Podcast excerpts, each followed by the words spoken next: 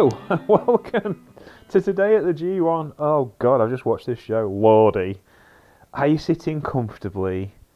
And I guess we'll begin. I haven't even opened up the the cage match thing to to show you, but it was quite the event, I have to say, and a ton of stuff happened. But before we start properly, um, we need to talk about Mr. Ryan Smile, who passed away the other day. Um, he was much loved in the British wrestling industry, and a lot of his friends obviously are feeling very, very sad right now. And I, we, I'd like to put our thoughts out to his friend and family. One of his friends is Will Ospreay, Ospreay, who we'll talk about on this particular show, and I will refrain from my usual comments on Will because clearly he deserves some peace and quiet at this particular time. However, I will say this: I'm still not a fan of Mr. Ospreay and the things he's done in the wrestling industry. I will give him a fair shake today because he doesn't deserve to lose a friend, as no one does. Um, but there we go. I wanted to put that out there. I don't feel like I've said anything wrong in this last week. I stand by what I've said.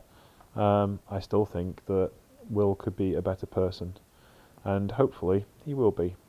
And I will leave it at that.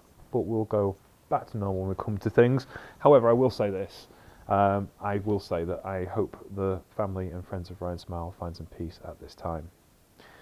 Now, let us move on to the wrestling. So, today was the first day at Ryogoku Sumo Hall in Tokyo, Japan. 2,863. It's yeah, it's normally about 6,000 seater, and it was actually really uh, good crowd and they were really into the show. It opened with Yota Tsuji defeating Gabriel Kidd in 6 minutes and 52 seconds. Not a lot to say about this match. It was kind of it out the way, um, to be honest with you. It was just like, we, we really need to get to the meat and potatoes of what's going on in this particular card because there was so much to go on in this particular card. Yujiro Takahashi defeated Jeff Cobb Yujiro actually got a win in this tournament that he's been trying so hard for, and the fans rallied to him for, to be fair. Jeff Cobb is a big babyface in Tokyo. But I think the fans have noted that Yujiro has actually tried really ridiculously hard. Um, and this is actually the highest rated match he's had in the whole tournament, 4.86, which isn't much but it's something. And I actually have really been impressed with Yujiro's effort in this particular tournament. He's taken things seriously and he's tried really hard. So it was nice to see him actually get his just desserts and his reward uh, for this particular tournament win. I was very, very pleased with that for that, and uh, I, th- I think it was really cool that he actually managed to win one match in the tournament. Jeff Cobb was good in this as well. It was well worth it. Next up was Shingo Takagi and Minoru Suzuki. Of all the last day matches, I was thoroughly impressed by this one. It's the match at uh, Jingu Baseball Stadium a few weeks ago was utterly unreal, and this one was just as good. 7.93 from the cage match users after only a couple of hours of this being up. 12 minutes and 29 seconds of just intense battle back and forth. I don't think it was. Quite, I'm up and down on whether it was better than the one at Jingu Stadium or not. I think maybe this one was a little better paced, and of course it sets up Shingo and and Minoru Suzuki for the Never Openweight Championship. I think this might be Minoru Suzuki's lowest score in the G1. He only ended up with six points, but could have easily been eight because this was a very back and forth matchup. Out of all the people that beat Minoru Suzuki, the ones most likely to want title shots are Taichi, obviously, Shingo Takagi, and um, maybe not Kota Ibushi. I think he can probably live without it, to be fair. but yeah, that was unreal. That match was absolutely brilliant. Now, Will Ospreay versus Kazuchika Okada, 12 to 14, 12 points to 12 points. Kazu- Will Ospreay defeats Kazuchika Okada in 17 minutes and 4 seconds. 8.45 from the cage match users, and the reason why it was good was because there was a story being told. At the start of the match, Ospreay really went hell for leather. He desperately wanted to win the match quickly and clean. He's wrestling a bigger guy, and that's the right story to tell in the circumstances. Ospreay has the speed and agility and youth on his side. I want to say youth, actually, they're about the same age.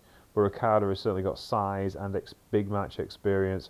There's lots of good reasons why Ospreay wants to put Okada away early, and he even tries to go to Stormbringer within the first five minutes And then after that, Okada built his comeback and he relied on his submission, the money clip, which is getting over, but it's taken a long while. Um, and his usual offense to try and build himself back into the match. And he did a really good job. And then Okada manages to get to a comeback and there's a bit of a peak. And then Bea Priestley turns up. And then the Great-O-Khan turns up. And all of a sudden, uh, interferes in the match, and Will Ospreay ends up taking the win with Stormbringer, and he leaves Chaos and starts a new faction and uses Hidden Blade to destroy Okada. And the new faction includes Bea Priestley and the Great-O-Khan, which I guess is going to straddle Stardom and New Japan. And it's like, well, clearly they've gone all in with Ospreay, but I'm not convinced. Why do you need another killer heel? You've got plenty of good ones you only need Jay White and you don't need anybody else. to be honest with you, Jay White carried the heel side of things for a year. Why would you need anyone else? I suppose they've got to do something with Ospreay, and he's going to start his own faction. So there's that. Great-O-Khan, by the way, I think he's a lovely bloke. He's really nice.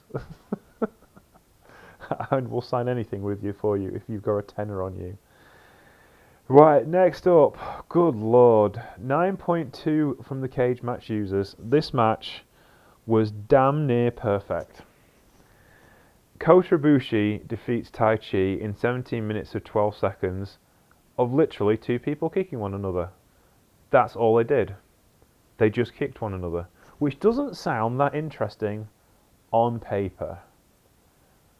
And you know how much I dislike Taichi. I go on and on about it. However, he was the perfect guy to do this with.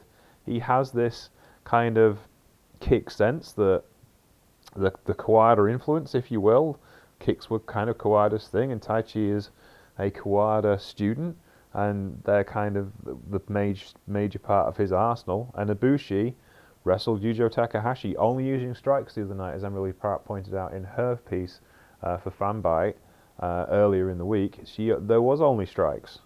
So this leads us to this. Kota Ibushi wrestling Taichi and Kota Ibushi only used leg kicks and Taichi only used leg kicks. The only wrestling move in the entire match was a Kamigoye knee at the end of the match. And the two didn't really shake hands, but they had a lot of a respectful conversation at the end of the evening, which was really thrilling to watch because I have a feeling these two are probably going to wrestle each other again. I still don't like Taichi, and he can still go home. However, I will watch him wrestle from time to time and enjoy some of the things that he does. And this was one of them. This was absolutely a true blinder. 17 minutes and 12 seconds of nigh on a perfect wrestling match. You, and you didn't they didn't need to do it with anything else but kicks. It was all in the selling and the reaction. Speaking of the selling and the reaction, the main event of this night was Tomohiro Ishii versus Jay White. Tomohiro Ishii gets to headline a major card maybe once in a year, and boy does he have fun. He turned up pissed because Ospreay's left Chaos, and was angry, and walked to the ring with a sense of purpose like you wouldn't believe. And Jay White was chilled. It's only got one match to win. It's Ishii. He's beaten him before. Not tonight. This was not about that. And this was just the best wrestling match I've seen in a month of watching an awful lot of wrestling matches to cover the G1. This was just far and above anything I've seen. And uh, Jay White is the best heel in professional wrestling today. You can throw anyone at me. I don't care. Jay White is better than any of them. Tomohiro Ishii is one of the best baby faces and one of the best workers in the world. A true mechanic in every sense of the world. This was the best story I have seen all year. This was the best match I've seen all year. This was better than the main event at Wrestle Kingdom. This was just simply astounding. It was that good. It was the basic story of Ishii. He's lost the tournament. He can't win. He's on six points. The only thing he can do is upset Jay White, his former protege in chaos. So he's going to do it. And he did it. At one point, the reversals were going that quick. Jay White was trying to deliver a brainbuster while Ishii was trying to deliver the, the the switchblade finisher. It was insane. They were going that quickly for that long. It just just just it just beggars belief how good they were with this. And how fast and how smooth. This was just so so good. Um, the basic story was that Ishii wouldn't back down. and White went after his knee, which is already taped and bandaged, and then they built the story on that. And then Ishii went after Jay White's knee, and basically with Kota Ibushi being kicked to death in the previous match, that meant whoever got to the final would be working on one leg. so, and then it was a matter of just chop, chop, chop away, and Ishii managed to plow through the Bullet Club shenanigans and take the win in the main event, which meant Kota Ibushi ended up winning the A block, and he goes back to the final for the third year running, I think. Yeah, it is the third year running. He won last year. He wrestled Tanahashi in the final year before and lost. He won the final last year against Jay White. So this year we'll have to see who he wrestles tomorrow. But lordy, what a day's wrestling! Um, uh, this has just been absolutely insane. I will be back tomorrow with the final night of Block A from Ryogoku. Um, it will be later on in the evening. I have to go and sort my dad out because he's put his elbow through his television.